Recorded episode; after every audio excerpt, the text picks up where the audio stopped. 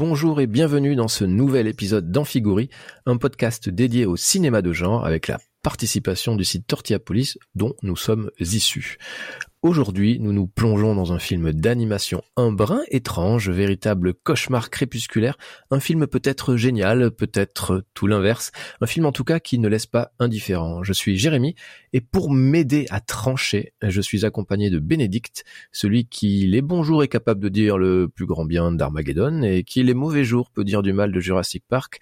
Bénédicte, salut. Alors aujourd'hui, c'est un bon ou un mauvais jour? Aujourd'hui, vous serez tous mes marionnettes. Bonjour à vous.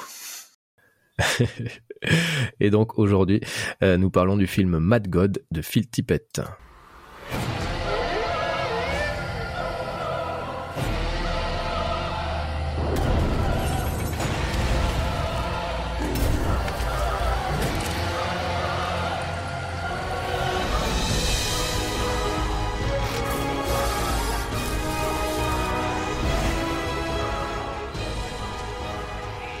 Nous allons donc plonger ensemble dans les méandres d'un film étrange, Mad God, réalisé, imaginé, écrit, produit par Phil Tippett, un film unique, singulier, un film qu'on pourrait résumer comme étant une véritable expérience, mais nous ne sommes pas des fainéants, c'est pourquoi Bénédicte va nous faire un véritable résumé. Alors, toutes les critiques se perdent un peu en conjecture concernant ce résumé, moi je ferai synthétique. Je résumerai ce film à un étrange être mutique qu'on apprendra conçu à la chaîne, qui arpente les profondeurs d'un monde post-apocalyptique dans le but de le détruire. Oui, bah c'est pas mal résumé. En effet, euh, pareil, j'ai vu des, résumés euh, euh, divers et variés. Et alors, ce qui est d'ailleurs intéressant, pour avoir vu une interview de Phil Tippett, on lui demande c'est quoi l'histoire, et il dit il y a pas d'histoire, il y a un récit. Donc, je pense que ça résume assez bien l'état d'esprit derrière la création de, de, de ce film. Euh, eh ben, je te propose, puisqu'on a cité déjà euh, Phil Tippett, euh, bah, de parler de lui parce que c'est l'homme derrière euh, derrière l'œuvre euh, Mad God. est-ce que est-ce que bah, c'est qui Phil Tippett du coup C'est c'est c'est quelqu'un de connu C'est quelqu'un de pas connu C'est est-ce que c'est quelqu'un de représentatif déjà pour toi, Bénédicte? Alors pour moi oui bien sûr, en plus on en a déjà parlé euh, quand on a fait notre petit podcast autour de Willow, puisqu'il est l'auteur de, la majorité des effets spéciaux, et c'est notamment là-dessus qu'il aura développé sa technique de la go motion qui euh, reprend et améliore euh, la stop motion. Mais on en reparlera peut-être plus tard en détail. Et puis sinon, bah, il a commencé sa carrière, excusez du peu, par la guerre des étoiles. C'est pas mal. en effet. Et c'est sur la guerre des étoiles qu'il a créé son, sa, sa, fameuse technique de, de Go Motion sur euh, l'Empire contre-attaque, euh, où il animait avec cette technique les... Les Tonton. Les Tonton, tout à fait, je suis pas sûr de la prononciation. Et les machines de l'Empire, les TB, euh, TBBT, je crois. Qu'on appelle plus communément des dinosaures mécaniques, hein, puisque pouvons autant le dire tout de suite, Phil Tippett est un passionné de, du Crétacé des dinosaures en général, enfin en particulier. On peut dire que c'est un paléontologue amateur mais éclairé. Exactement. Donc Phil Tippett, c'est en effet un spécialiste des effets euh, des effets spéciaux. C'est euh, intéressant, sa carrière est intéressante parce que c'est quelqu'un qui a réussi de passer des des, des effets spéciaux euh, on va dire physiques aux effets numériques, ce que bah, tous les euh, anciens spécialistes effets spéciaux n'ont pas su faire. par euh, ailleurs. Non sans souffrance quand on retrace un peu sa carrière malgré tout. On mm. sent que c'est un vrai passionné de, de l'animation euh, basique, hein, hérité des Willis O'Brien et Ray Rosen.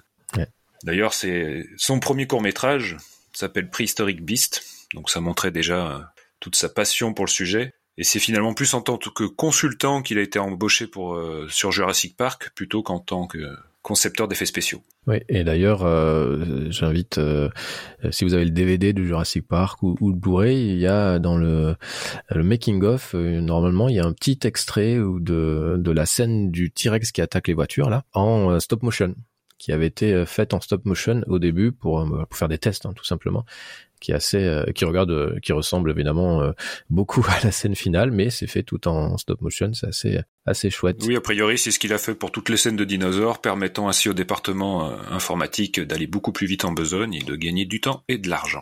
Exactement. Et euh, il a eu l'Oscar hein, d'ailleurs. Hein. enfin, l'équipe en tout cas technique a eu l'Oscar pour Jurassic Park pour les effets spéciaux.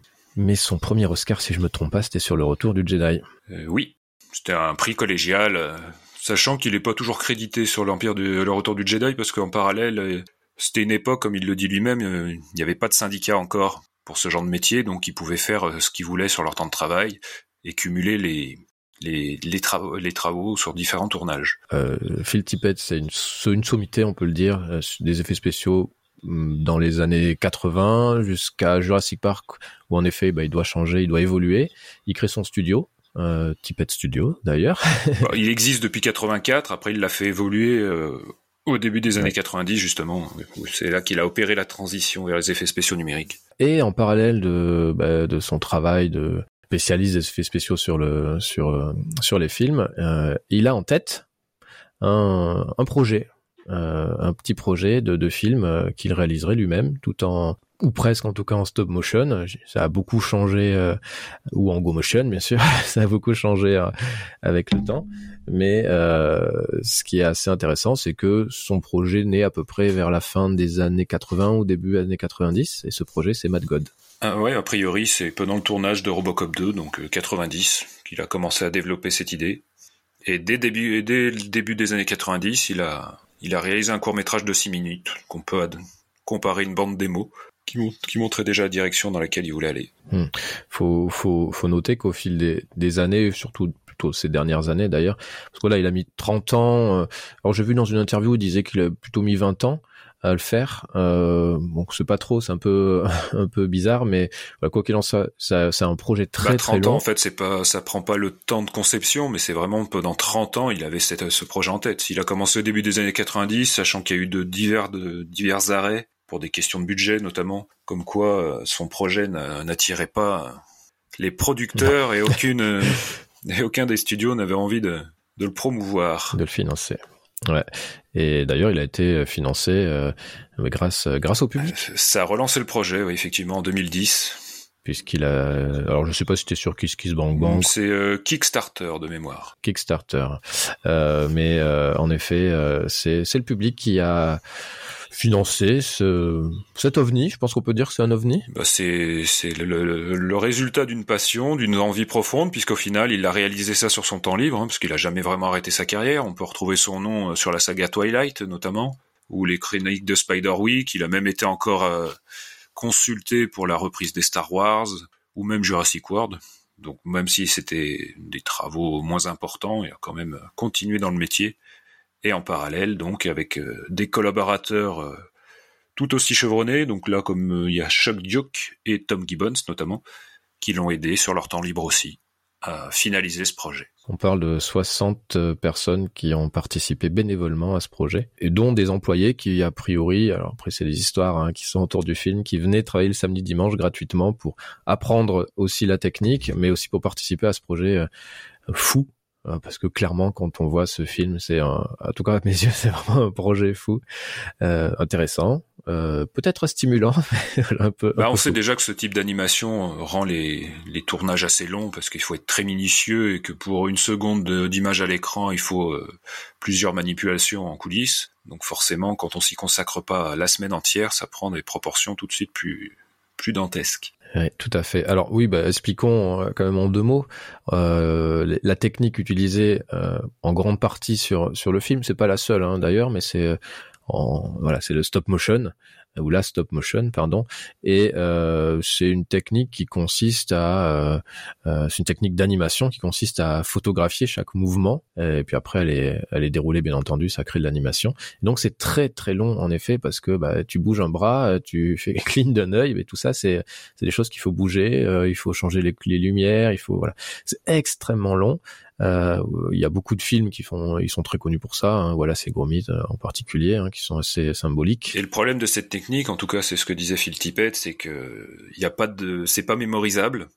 Et c'est pour ça qu'il a élaboré la Go Motion, qui est en fait une stop motion perfectionnée, puisque la Go Motion permettait de retenir les mouvements grâce à des longues tiges sur les articulations des, des animatroniques, enfin des, des petits personnages. Ouais, marionnettes. Hein. Ouais, voilà. qui était relié euh, justement aux ordinateurs, donc il a quand même euh, dû travailler et composer très tôt avec euh, l'outil informatique, mais c'est tout en gardant ce côté un peu artisanal. Je pense que c'est vraiment ce qui définit Phil Tippett, c'est qu'il est très attaché à ce côté artisanal mettre les mains dans le cambouis, euh, voir les objets euh, sous les yeux. La, la, go motion, en fait, ça apporte la, la fluidité. La, le problème de, de, de, la stop motion, c'est que c'est en effet, euh, on a c'est un peu saccadé. Les images sont un peu saccadées quand on regarde les, vieux films, par exemple de Ray Harryhausen. voilà, les, quand on voit bouger des, des dinosaures ou, ou, des squelettes, ou bah là, on se rend compte qu'en effet, c'est un petit peu saccadé. et lui, il a trouvé une technique, donc la go motion, pour justement fluidifier euh, ces, ces mouvements et c'est c'est assez euh, ça, ça fonctionne assez bien. Alors on peut pas dire quand même que sur les, les les premiers, enfin les, premiers tests sur Star Wars, les Totons, les Tonto, pardon, euh, c'est hyper fluide. Je trouve quand même qu'il y a, c'est pas encore ça, mais euh, par, par la suite, euh, oui, ça va être très réussi, en particulier sur Robocop, hein, on le voit, le voit assez bien. Quand même. Le ED 209. c'est ça. Euh, donc voilà, ça c'est pour euh, bah, la partie technique du film qui est hyper importante parce que voilà, je pense que c'est vraiment un film qui qu'il faut d'abord regarder pour la technique. bah, sachant qu'ensuite, pour que les spectateurs ne soient pas surpris, euh, l'image n'est pas la même de bout en bout. Il y a même un, une, une partie centrale qui est un peu granuleuse, euh, toute la partie mm. autour des expérimentations. C'est aussi parce que le tournage ayant duré longtemps, euh, ça n'a pas toujours. Il y a eu d'incessants changements d'outils de captation, donc ça peut jouer sur un rendu différent. Je me demande même si à un moment il n'était pas sorti. Enfin, je sais que depuis 2014, en fait, les premiers chapitres ont été mis en ligne. Tout à fait. Histoire de, de, de, susciter l'intérêt euh, d'éventuels euh, distributeurs, ce qui arrive sept ans plus tard, enfin six ans. Oui, et puis ça, ça permettait aussi euh, de d'acquérir du financement. Ça permettait de, de, relancer un petit peu la, la machine. Et, euh, et du coup, donc bon, la partie technique c'est une chose, mais alors il y a aussi quelque chose qui est comment dire qui saute aux yeux quand on regarde le film, c'est voilà la partie stylistique on a vraiment un, film qui visuellement est extrêmement sombre, dégueulasse, on peut le dire. Ça soigne de partout, donc on est vraiment sur un style très, ouais, très, je sais pas comment dire, très physique. Un petit côté steampunk aussi, peut-être parfois. Parce que finalement, notre, euh, notre personnage, euh, celui qu'on suit, finalement, bon, qui sera remplacé, mais comme c'est un personnage jumeau, ça change pas grand chose pour nous il vient de, il vient du ciel et il s'enfonce euh, toujours plus euh, dans les entrailles de cette, euh, de cette terre dévastée. Donc effectivement, plus on s'enfonce, il y a un côté très organique aussi dans ce film. Il n'hésite pas. Alors les, il y a beaucoup de, de liquide corporel en tout genre tout ah au long du film. Pour le coup, il s'impesantit. c'est peut-être l'un des films d'animation les plus dégueulasses à ce niveau.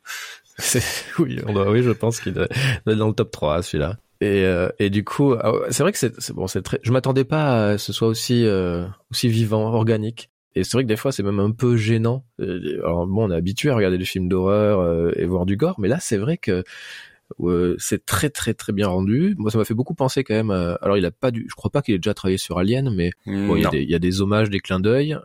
voilà, ce, ce, côté un peu suintant qui empire qui, qui ressort.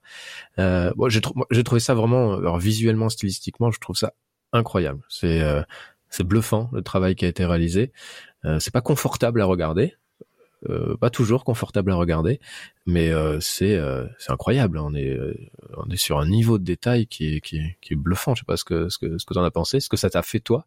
Bah au final tout est résumé par le texte introductif. On est un peu on peut interpréter ça comme l'expression d'une colère divine, voire peut-être faut pour le coup, prenant le, titre du film de manière littérale, nous avons notre Dieu créateur qui se rend compte que tout a merdé en bas et qui décide à, finalement à détruire ce qu'il a, ce qu'il a lui-même conçu. Et il envoie d'autres créations pour détruire ce qu'il a conçu euh, il y a de cela des siècles et des siècles, amen. ouais, alors c'est oui, oui, c'est clairement un, un, un, film qui, qui, qui s'inspire des, des, des, mythes chrétiens de, et en particulier ça s'ouvre sur la sur la comment ça s'appelle la tour de Babel euh, enfin, dans le mythe chrétien, la tour de Babel, c'est euh, en fait, en gros, Dieu leur dit, euh, dit aux hommes, allez vous éparpiller sur toute la terre. Ils disent non, non, on veut rester entre nous, et ils vont créer une cité et dont le symbole est, la tour de Babel. Et l'objectif, c'est de toucher, de se rapprocher des, des, cieux, quoi, donc du, du, royaume céleste. Ça s'appelait pas à Dieu. et du coup, il explose la tour de Babel et il oblige les, enfin, il crée donc les langues et tout ça, et ce qui, ce qui permet pas la communication, qui va évidemment créer de nombreux problèmes dans l'histoire. Mais peu importe, et euh, il s'appuie sur ça. Sur ce mythe-là et euh, pour montrer qu'en effet on est sur un dieu un peu fou, hein, le dieu le dieu créateur de de, de la de la Bible, du, de l'Ancien Testament, un peu un peu violent. Qui est joué hein. comme les, les savants fous. Euh, qui est exactement joué comme des, des, des, films d'antan quoi. Ça pourrait être le cabinet du du, du docteur Caligari, ah bah, un peu là-dessus quoi. C'est c'est sûr qu'il y a une enfin une référence euh, complète au cabinet du docteur Caligari, euh, c'est sûr quoi. Avec des gros plans sur les, les yeux hallucinés de, du, du, dieu et de son assistante. Donc du coup c'est intéressant et en effet ça ça donne le ton de la violence qu'on va qu'on va vivre et qu'on va découvrir euh, tout au long du film à travers les yeux principalement. Alors il y a un soldat assassin ninja, c'est pas trop ce qu'il est, qui euh, voilà qui, qui descend du ciel, hein, qui arrive donc sur euh, vraisemblablement la Terre et qui va s'enfoncer dans euh, alors dans les niveaux euh, enfin dans les profondeurs. Donc on, on c'est bien marqué hein, c'est des niveaux. À chaque fois on le voit descendre on le voit descendre. Donc ça fait évidemment penser au cercle de l'enfer. Et donc voilà il y a vraiment des grosses références à tout ça et euh, mais on sait pas trop ce qu'il fait. Hein. Moi, au début, j'ai vraiment du mal. Vraiment, la première moitié du film, je comprends absolument rien à ce qui se passe. Hein. Bah, parce qu'il reste vraiment euh, dans un rôle euh, d'observateur. Il est, il est comme nous, quoi. Il, il découvre ce monde et ses, et ses, créatures qui le peuplent, tout en essayant d'en réchapper et de mener à bien sa mission. Ouais. Et d'ailleurs, il a un rôle qui est assez surprenant, c'est qu'il n'intervient jamais. C'est-à-dire qu'il est, il est vraiment euh, ouais, un observateur, mais il est vraiment témoin de scènes extrêmement violente de gens qui de, de gens d'être en tout cas qui euh, qui ont besoin d'aide. Et non euh, vraiment il aide pas il, il vraisemblablement il a une mission qui n'arrivera pas, pas, trop à... en tout cas ça va lui coûter très cher. Alors lui il échouera mais il y en aura un deuxième. En effet. Et alors, du coup ça c'est ouais, c'est assez intéressant. Et juste pour revenir sur la partie technique je sais pas, je sais pas si ça t'a marqué toi mais donc moi je m'attendais vraiment à un film en stop go motion euh, à fond mais euh, il y a vraiment beaucoup de travail sur les incrustations, qui certaines sont un peu vieillottes d'ailleurs, et il, fait un, un, je sais pas comment on peut appeler ça, un contrepoids entre des, euh, structures gigantesques et des, choses un peu plus petites. C'est là qu'on voit les, effets euh, d'incrustation qui sont pas, euh, je sais pas si elles sont pas réussies ou alors elles sont volontairement réalisées comme ça. Mais du coup, ça donne vraiment un, un contrepoids entre ce qui est gigantesque, donc indestructible presque, euh, qu'on contrôle pas, et euh, ce petit personnage et ceux qui vivent autour euh, comme ils peuvent, ces sortes de zombies, ces monstres, ces aliens et tout, euh, qui, qui vivent tant bien que mal dans un monde terrifiant. et parce qu'il ne se refait pas, il y aura également un ptérodactyle. oui, c'est vrai. c'est vrai, c'est vrai. Et tu parlais d'un... Effectivement, on est dans un monde très sombre, mais euh, sur la deuxième partie du film, je crois qu'il y a une sorte d'Éden qui, qui tranche euh, radicalement avec ce, qui a précédé et ce qui suivra. Bah, c'est même, enfin, c'est un faux Éden. Oui, oui, ça reste dans cette, on en reste dans ce contexte halluciné, donc euh, on n'est pas du tout dans quelque chose de reposant, de, c'est pas l'avre de paix qu'on attendrait. C'est ça. Bah, moi, ça m'a, j'allais dire choqué, c'est pas le terme, mais ça m'a fait du bien. Alors donc, pour, juste pour expliquer, donc il y a un personnage, une sorte de, euh, de, de, comment, alors c'est pas, un, oui, c'est un savant fou, j'imagine, mais qui est complètement euh, déformé et tout ça, qui qui va nourrir dans une sorte d'aquarium des, des, petites bêtes toutes mignonnes et toutes colorées. Euh, du coup, euh, on, on, arrive, euh, on a on a vu une heure quinze de d'horreur sombre et tout ça, et là on a ce petit moment d'avre de paix qui fait du bien. Euh, donc ils nourrissent ces petites bêtes. Et là tu découvres que ces petites bêtes elles servent à nourrir des, des araignées dégueulasses. Et du coup il y a pas de il y a pas de temps mort quoi. C'est un cauchemar sur euh, sur euh, pendant une heure et demie c'est du cauchemar du cauchemar il y a pas de moyen de s'en sortir quoi. La chaîne alimentaire dans toute sa splendeur. Mais ça montre un petit peu bah, du coup c'est c'est la vision de Phil Tippett donc il est assez pessimiste sur notre époque sur le monde. Et on peut dire qu'en 30 ans, peut-être que le film, s'il avait pu le faire en 90, il aurait pas été aussi sombre que, que le résultat final. Parce qu'il y a 30 ans de, de détérioration de, de, notre espace vital, des situations géopolitiques, et tout ça, ça a nourri forcément son imaginaire et, et contribué à ce résultat un peu excessif dans la noirceur. Oui, c'est en gros en vieillissant, il n'est pas devenu du tout optimiste, hein, bien au contraire, de plus en plus pessimiste. Mais euh, Enfin moi, le quand j'ai regardé euh, euh, le film, je j'arrivais pas à savoir si je si je prenais du plaisir, si ça me plaisait. Je sais pas si ça t'a fait ça. Bah, au début, bon déjà j'ai eu, enfin je m'attendais à ce qu'il y ait des dialogues, quelque chose. En fait, c'est vrai que je m'attendais à une narration un peu plus classique, Après très vite, on se rend compte qu'on est sur une, une errance d'un être mutique. Donc après, bon, bah, on se concentre sur l'essentiel, quoi, les images, l'animation. Mm. Mais moi, pour, pour ma part, je trouve que ça tourne un peu en rond. Ah oui. c'est vrai. ça aurait pu, pour le coup, le, le format court aurait pu plus davantage convenir à, à ce film parce qu'au final, le fait qu'il y ait le premier, euh, le premier être qui échoue, on en relance un deuxième. C'est comme si euh, on avait une deuxième partie qui commençait. Donc les décors sont pas les mêmes, mais la finalité est la même. C'est toujours il faut détruire ce, ce monde. Hmm. Donc c'est comme si on avait deux fois le même film, quoi, mais euh, interprété de manière un peu différente. Ouais, je, en fait le défaut, à mes yeux, le défaut du film, c'est son manque d'écriture. Alors je sais pas du tout si c'est parce que l'écriture a évolué euh, le récit, comme il dit, a évolué au fur et à mesure, euh, ou alors il s'est dit euh, on va improviser, on verra. Mais c'est clairement pas ce sur quoi il s'est focalisé. Il a, il voulait vraiment montrer un, un, un, monde, enfin un cauchemar. Enfin moi, moi j'aime bien le terme cauchemar. Enfin c'est vraiment un cauchemar pendant une heure et demie et et tu peux pas t'en sortir. Il y aura pas de, ça se finira pas bien quoi. Ben, il y a une citation de Phil Tippett que tu as peut-être lu qui pourrait résumer son ambition. Donc pour lui, la forme finale de Mad God, de, Mad God, n'est pas le film lui-même, mais le souvenir après l'avoir vu. En fait, il veut, il voulait nous amener au moment où juste après qu'on se soit réveillé d'un rêve, euh, on explore des fragments de notre esprit avant que tout s'évapore. Ouais, bah, j'aime bien ça parce que je me faisais la réflexion. Je suis pas sûr d'avoir envie de le revoir ce film. Moi, la réflexion, elle m'est venue euh, à l'inverse, c'est qu'une semaine après, j'en ai plus trop de souvenirs. ah ouais, ça c'est marrant, quoi.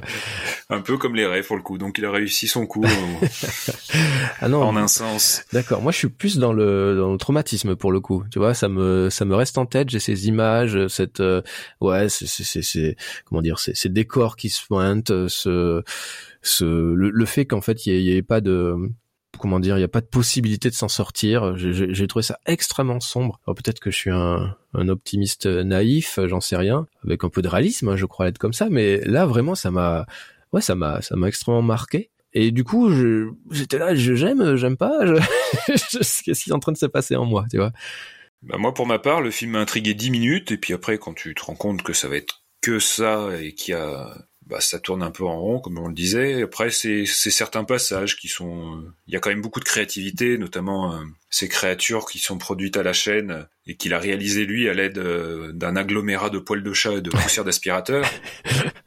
Donc ça donne un petit côté... Euh, il y a quand même de...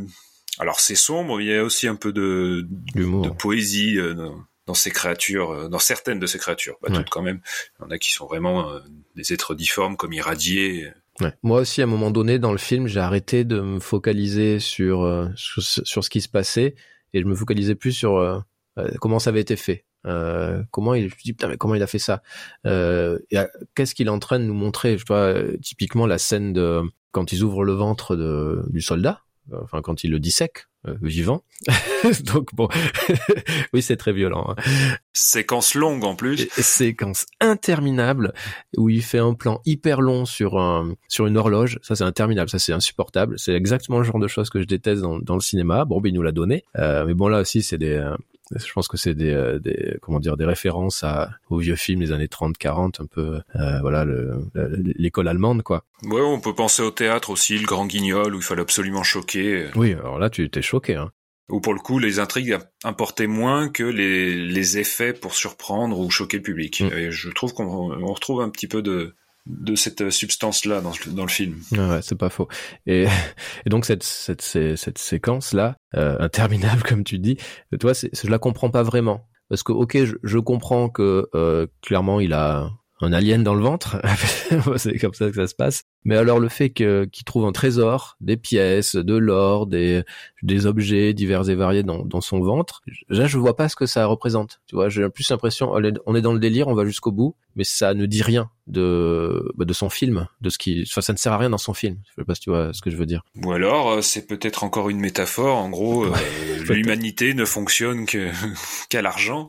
peut-être. Et ces et ces êtres euh, ne vivent que grâce aux pièces d'or qu'ils ont en eux. Et du coup, ils les récupèrent pour pouvoir en créer d'autres. Enfin, on peut imaginer ça. Ouais, ouais, ouais. ouais. mais bon, en tout cas, il y a beaucoup de symboles dans ce film. Euh, il y a beaucoup de clins d'œil. Je trouve que c'est un film qui a beaucoup, beaucoup de références. Hein. Euh, euh, as parlé de, effet, de ptérodactyle. Il y a forcément, euh, quand il y a des dinosaures, on pense à Jurassic Park. Il a bossé dessus, donc nécessairement, il y a ça. Il y a aussi l'Odyssée de l'espace. à la fin. Il y a, il y a vraiment une référence pour le coup. Euh, bon, il y en a beaucoup. Hein. Euh, on va pas tout citer, mais euh, les, des, des, films de guerre aussi, euh, ce genre de choses. Il y a évidemment les références à la Bible, au mythe chrétien. Bah, le début m'a fait penser un petit peu au cinéma de Caro et Jeunet dans les débuts, mais qui était aussi un, un cinéma référencé, mais comme le, les mondes de Délicatessen ou ah oui.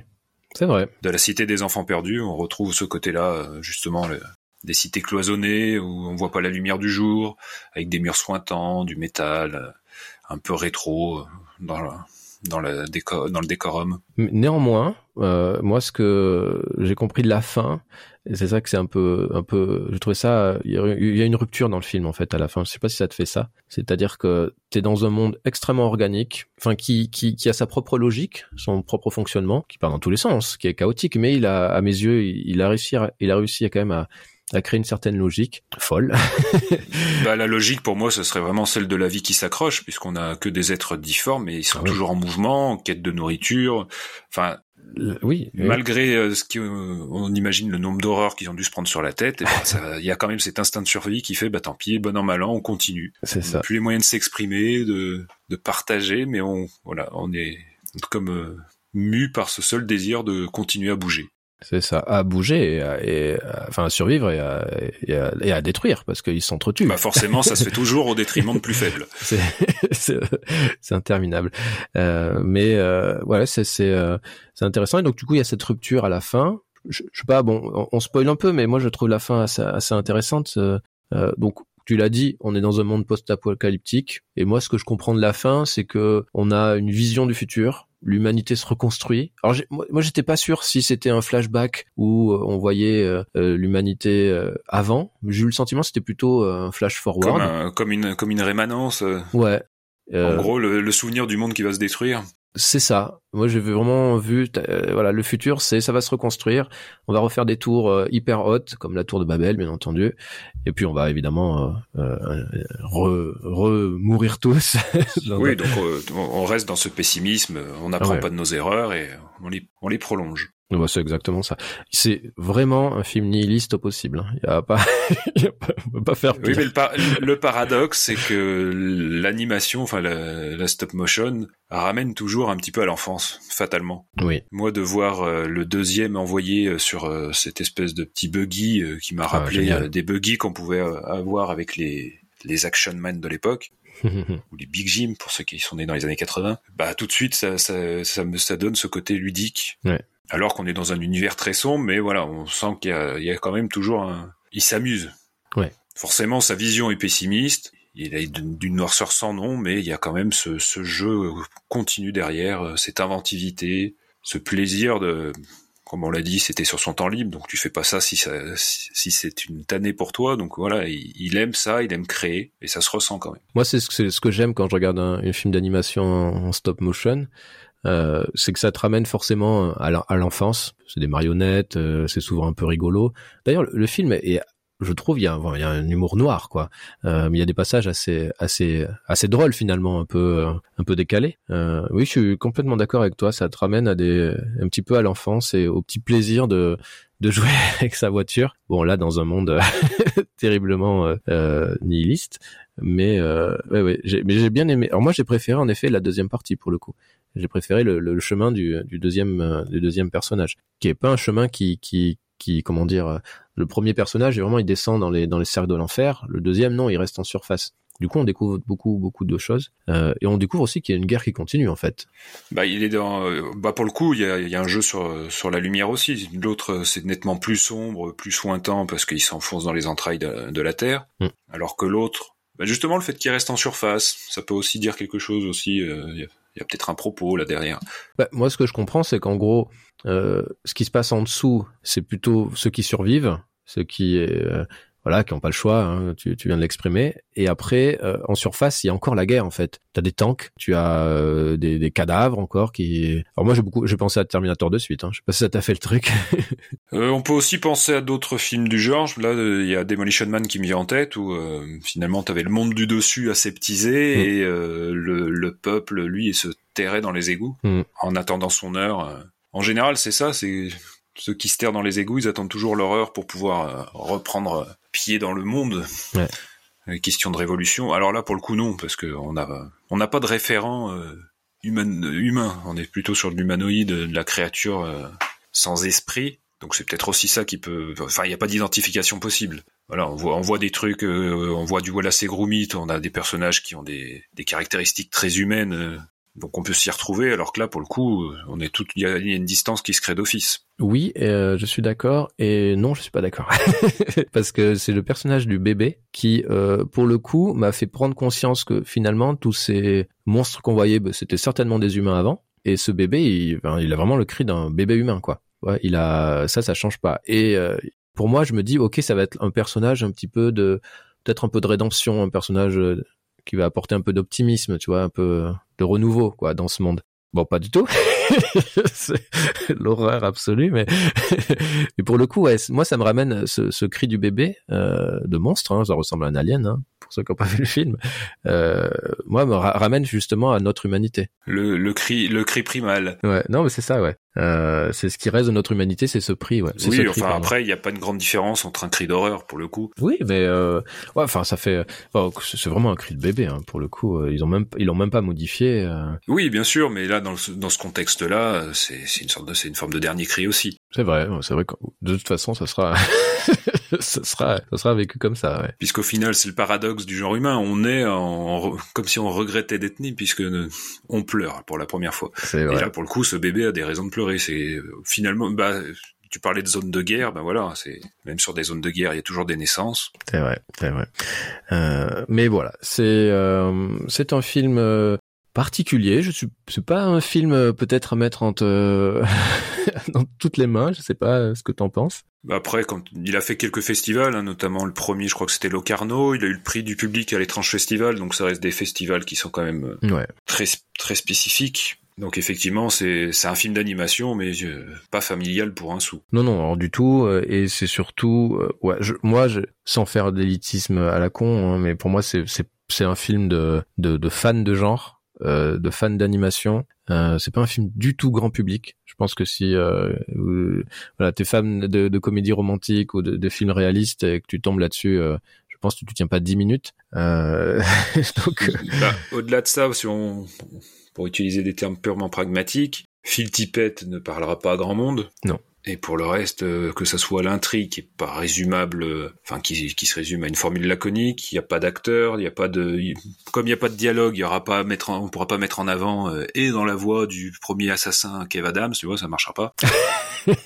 Donc du coup, c'est c'est bien du coup qui qui bénéficie, enfin c'est inespéré pour lui de bénéficier d'une d'une sortie cinéma, mais par contre, il faut pas s'attendre à avoir des chiffres mirobolants. Ça restera des gens ça sera un public de niche, quoi, qui, qui, connaissent le travail de Phil Tippett ou qui aiment ce genre d'animation. Voilà, exactement. Euh, voilà, quoi qu'il en soit, euh, c'est un objet à voir. Euh, Néanmoins, c'est une, pour moi, c'est une expérience quoi. c'est un film expérimental et c'est pour le spectateur, ça reste euh, ouais, une expérience assez. Euh, pour moi, c'était une expérience assez étrange. Hein. Ça faisait longtemps que j'avais pas vu un film qui me qui me, qui me produisait physiquement ces, ces, effets. je dis putain, je, je je sais pas si j'aime, je sais pas si j'aime pas, je sais pas si je suis bien. Mais waouh, c'est beau quand même. Bah c'est pour le coup, bon, il parle de récit. Bah, on n'est pas on n'est pas sur une structure. Euh, classique ou confortable. Du coup, on a, il y a de l'action, mais sans que ça soit. Euh, on peut pas dire que ça bouscule au niveau, au niveau du rythme du film. On reste assez sur de l'exploration. Donc il n'y a pas vraiment.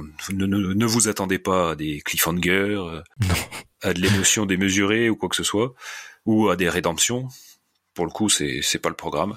Non, non, non. Le programme, c'est euh, vous allez vivre un cauchemar et ça va pas bien se passer. En fait, au départ, je pensais que le film allait euh, s'apparenter un peu euh, au film de Takehide Ori qui est sorti l'an passé, la Junkhead. Ah, génial. Mais pas du tout. Non, pas du tout. Euh, Junkhead, que, que Pour coup, qu'il faut voir. tu l'as vu du coup? Non, non, mais les bandes, la bande-annonce m'évoquait un petit peu ça. parce que Junkhead, en fait, ils avaient sorti il y a, alors je sais pas, mais il y a peut-être dix ans hein, déjà, un, un bout du film euh, je sais pas, peut-être 20 minutes, je sais plus, euh, sur Internet. Ça avait eu son petit succès, ça lui avait permis de trouver un financement et donc de créer euh, bah, le, long métrage qui normalement doit être doit être une trilogie. donc du coup, ça crée quand même une parenté euh, avec le film de Phil Tippett. d'une certaine dans, façon. Dans, sa, dans sa conception. Ah ouais, je crois qu'il a mis 10 ans à faire Junkhead, parce qu'il a fait quasiment tout tout seul. Alors j'ai perdu le nom, pardon, de, du réalisateur de Junkhead, mais... Euh, Takehide Ori.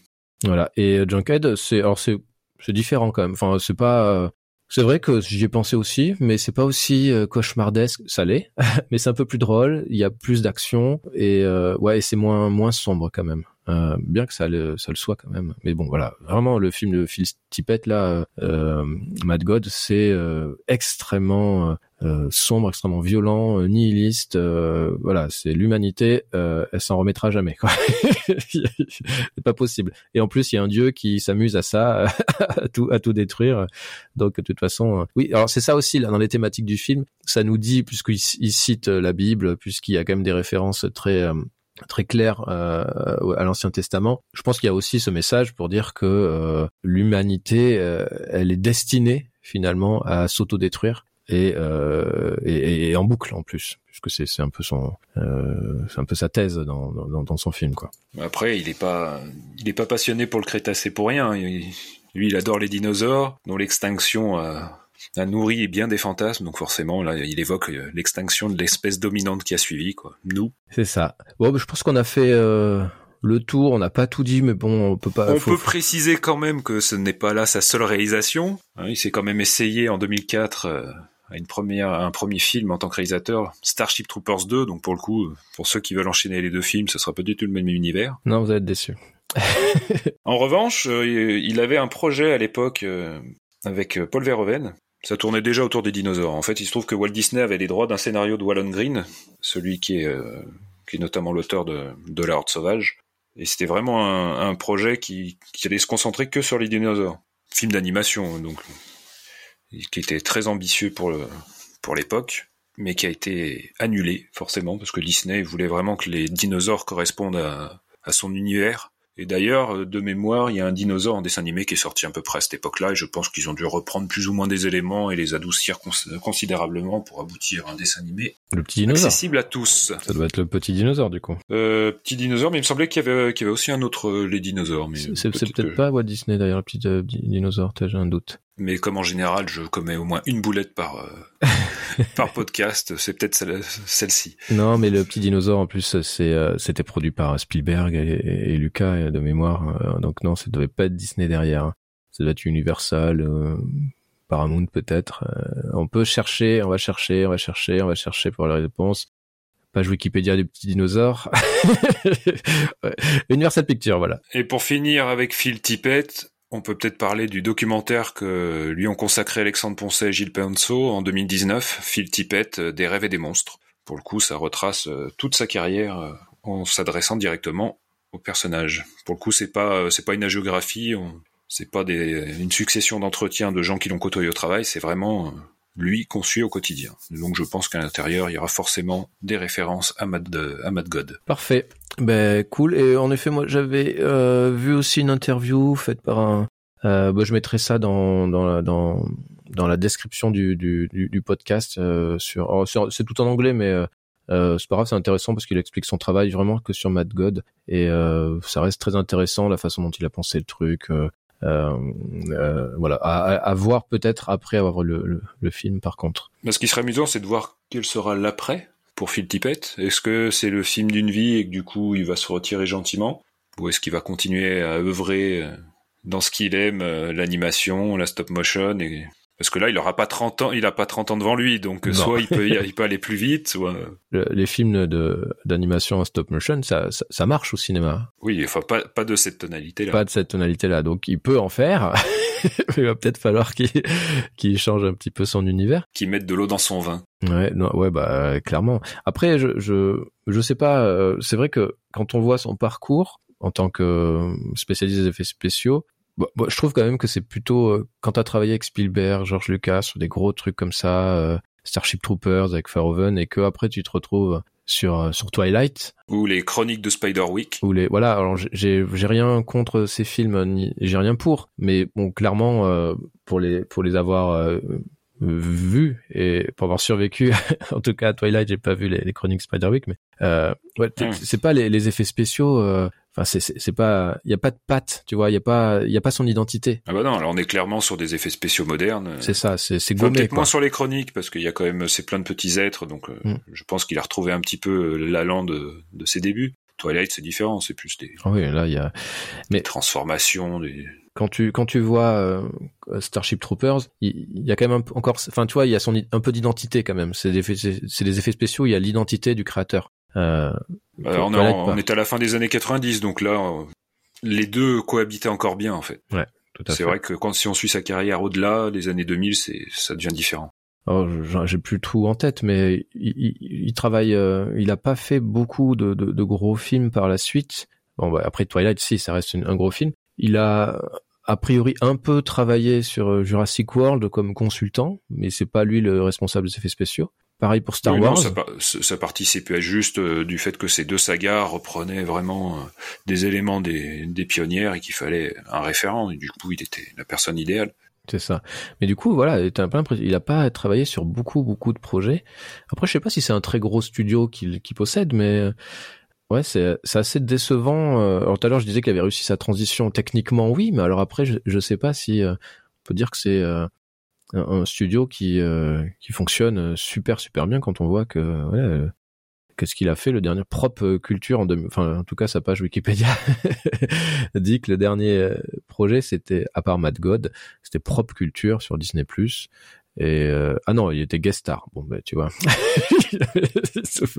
Donc ça serait Jurassic World Fallen Kingdom le dernier son dernier boulot. Peut-être que c'est pas à jour sa page Wikipédia. Donc ouais c'est un peu, je sais pas c'est quoi son son avenir. Euh, tu vois, enfin, j'ai pas l'impression que c'est quelqu'un qui, qui, dont les studios ou les réalisateurs, enfin que les studios, les réalisateurs euh, vont chercher euh, en priorité quand il faut. Euh, voilà, quand il faut bosser après. Non, parce qu'il doit pas. Enfin, maintenant, au niveau des tarifs, je sais pas, je sais pas ce que ça donne, mais c'est surtout que ce sont des des postes ingrats malgré tout je pense pas qu'ils touchent des droits ou des choses comme ça euh, sur leur création. Mm. Au final, ils sont payés vraiment sur le tournage et après il y a plus rien quoi. En tout cas, euh, il a euh, réussi à sortir son son film euh, et c'est un film avec euh, bah, une identité propre, un regard sur l'humanité, un film avec beaucoup de références. c'est un film peut-être un testament peut-être en tout cas c'est un testament pour l'humanité ça c'est sûr je sais pas si c'est pour lui où il a, vraiment mis euh, tout ce qu'il voulait quoi. Bah, il a mis 30 ans de sa vie dedans. Euh, et euh, voilà, ça reste un, projet hallucinant et, et dingue, génial. clairement, je, ça reste quand même un projet génial quand on voit le résultat. Mais c'est pas un projet facile à appréhender en tant que tant que public, je trouve. voilà, ce serait un petit peu ma conclusion. Est-ce que tu es prêt pour un petit quiz? Eh ben allons-y, finissons ça de manière ludique. un petit quiz autour de la stop motion. Euh, quatre questions, c'est facile, j'ai pas voulu te piéger. Euh, mais est-ce que tu connais le nom français euh, pour la stop motion? L'image par image? Non. mais oui, ça marche quand même en vrai. en vrai, il y a un vrai terme pour ça, c'est l'animation en volume. Euh, on parle d'animation en volume pour stop motion euh, en, français ou animation pas à pas aussi. Ça marche. Euh, ça pas à pas. Voilà. Voilà qui est mignon. c'est très joli. Animation en volume, si vous voyez dans les articles ce terme-là, on parle de stop motion. Allez, petite question qui souvent les gens se trompent. on va voir si, si tu te trompes ou pas. Par qui a été réalisé l'étrange Noël de Monsieur Jack, qui est donc un film en, stop motion, une comédie Henri Selick. Oui, bravo. Euh, bravo, beaucoup pensent que c'est... Euh, je viens de perdre son nom, merci. Tim Burton. Voilà, beaucoup pensent que c'est Tim Burton qui est à l'origine de, de, de l'idée qui a dû écrire un peu le scénario, qui a dû qui a produit. Bah, c'est vrai que son son ombre plane euh, ouais. lourdement sur le film, ne serait-ce que sur le, le domaine artistique. Tu es plutôt fan l'étrange Noël de Monsieur Jack, c'est quoi ta, ta position? Oui oui, moi j'aime j'aime beaucoup. OK. Je suis pas très comédie musicale, mais entre celle-ci et le Rocker Horror Picture Show, voilà, ce sont les deux exceptions. Ok, pas parce que c'est des, des, univers un peu étranges, du coup un peu un peu sombres. Ok, en 1963, quelle scène de Jason et les Argonautes, réalisée par Don Chaffee. Jason. Euh, on va avoir des problèmes. Jason. Ah ben c'est Jason son vrai nom, pardon. euh, les, à la fac, les gens qui disaient Jason, euh, pendant les, les, cours de, de, grec se faisait faisait réprimander. Donc c'est Jason et les Argonautes. et donc c'est quelle scène a rendu célèbre Ray Harryhausen dans, dans ce film en 63 L'attaque des squelettes. Eh oui, une belle attaque. Reprise dans l'armée des ténèbres, le troisième Evil Dead. Oui, tout à fait. Euh, et donc c'est une scène en stop motion, hein, on l'a dit, Ray Harryhausen c'est un spécialiste de la stop motion, de, de, de, de, de l'animation en volume. et euh, héritier de Willis O'Brien. Exactement. Et euh, voilà, il y, a plein de. Bon, c'est vrai qu'on a, on l'a pas dit, mais dans la stop motion, il y a, y a, quand même beaucoup de euh, de scènes iconiques comme ça ou de personnages iconiques qui sont en stop motion euh, qui ont pu être intégrés dans des films. Par exemple, euh, on pense à King Kong, King Kong, pardon, bien entendu, et euh, beaucoup de films euh, avant les années 80 ou pendant les années 80 où euh, tu avais des dinosaures qui, qui, qui un petit peu bizarrement. Euh, T'as des crabes géants aussi dans l'île mystérieuse. En effet, le Capitaine Nemo, donc adapté de, de, Jules Verne, où on a des crabes géants sur la plage. c'est assez formidable comme comme film, c'est très mal vieilli, mais c'est très très sympa à revoir on voit les intégrations aussi du sous-marin dans l'eau, c'est assez cool à, à regarder, les pieuvres et tout. Et puis après, oui, en effet, dans les grandes scènes de la stop motion, t'as la pieuvre géante qui attaque le le, le, pont de, de, San Francisco, qui est assez euh, assez euh, hallucinante. Bref, ça manque pas et c'est toujours sympa à regarder. Il y a le Simbad le marin. Bon, ça vieillit, mais c'est quand même assez sympa à regarder comment ils arrivent à intégrer euh, la stop motion dans, des films d'aventure euh, fantastiques, etc. Bah, disons qu'on pourrait, le public d'actuel pourrait en rire, mais sans se douter que ça a suscité bien d'évocations. Tout à fait. Et que ça fait partie de l'évolution d'un médium qui aboutit aux effets spéciaux de maintenant, donc mm. c'est pas à prendre à la légère. Non, non, bah moi clairement ça a contribué à me faire aimer le cinéma. Je pense que t'as un peu cette école aussi. Hein. je sais que t'aimes bien euh, ces films-là des, des années 70-80 avec ces effets spéciaux physiques. Bah il y a qu'à voir nos précédents podcasts avec le The Thing de Carpenter où là on est vraiment au, au cœur de, de ces effets spéciaux euh, physiques. Ouais. On est au sommet de l'art là avec euh, avec The Thing. Et d'ailleurs après il y aura, on a parlé aussi de Terminator. aussi. Ah bah pour le coup oui, il y a, de, l'animation en volume. Euh, donc euh, les squelettes, euh, la scène des squelettes dans Jason et les Argonautes, regardez, c'est formidable. Et puis euh, voilà, les squelettes s'attaquent aux Argonautes et à Jason bien entendu, ils se battent, ils ont des ils ont des boucliers, des épées, c'est c'est assez rigolo, c'est assez chouette. Allez dernière question, très facile. Comment s'appelle le célèbre studio à l'origine de Wallace et Gromit? Les studios Hardman. Eh oui, euh, les studios Hardman qui ont été fondés en 1972 par euh, David Sproxton et Peter Lord. Souvent, on pense que Nick Park euh, fait partie des fondateurs, mais pas du tout. Nick, Nick Park a beaucoup évidemment travaillé pour Hardman Studios, peut-être exclusivement, et euh, sur voilà ses gros mythes, bien entendu. Bah, on va dire qu'il leur a permis une grande visibilité. Exactement. Euh, beaucoup, euh, beaucoup de d'Oscars, beaucoup de, pas que des Oscars d'ailleurs. Euh, beaucoup de prix, beaucoup de succès euh, grâce à Wallace et Gromit, grâce à Shaun the Ship aussi euh, et, et, et d'autres. Hein, et sa suite. Et sa suite.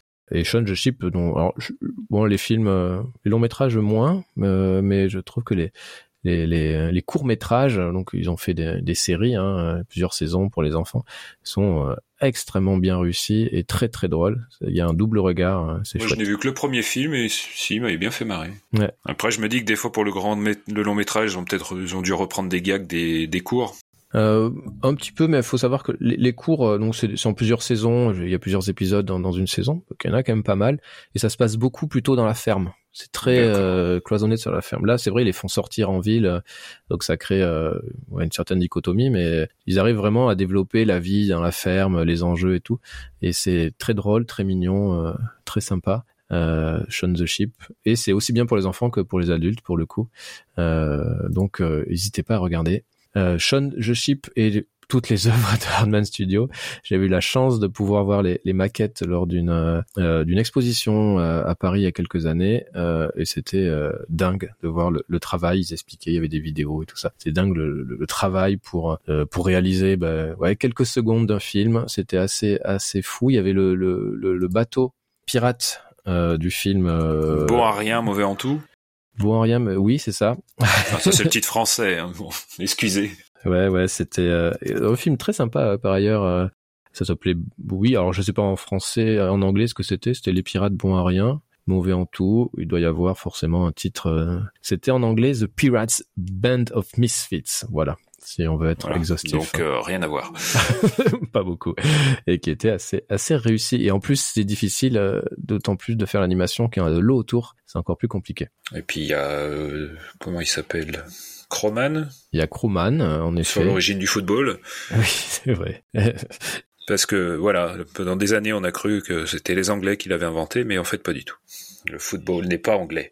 Et puis il y avait aussi euh, Chicken Run, bien entendu. Ah bah ça c'était c'était l'adoubement d'Hollywood euh, pour Nick Park. Tout à fait. Et le, alors il y en avait un film qui était un peu moins bien. Euh, c'était Souris City, c'était ça? Ah, c'est eux aussi, ça. il me semble bien que c'est eux, hein, Souris, Souris City, en effet, que j'avais moins aimé. C'était Hardman, mais c'était ah, ils avaient fait en fait ils avaient passé un accord avec DreamWorks Animation à l'époque où ils devaient faire euh, plusieurs films dont Chicken Run, voilà c'est Gromit, le mystère du lapin garou, le meilleur film de tous les temps.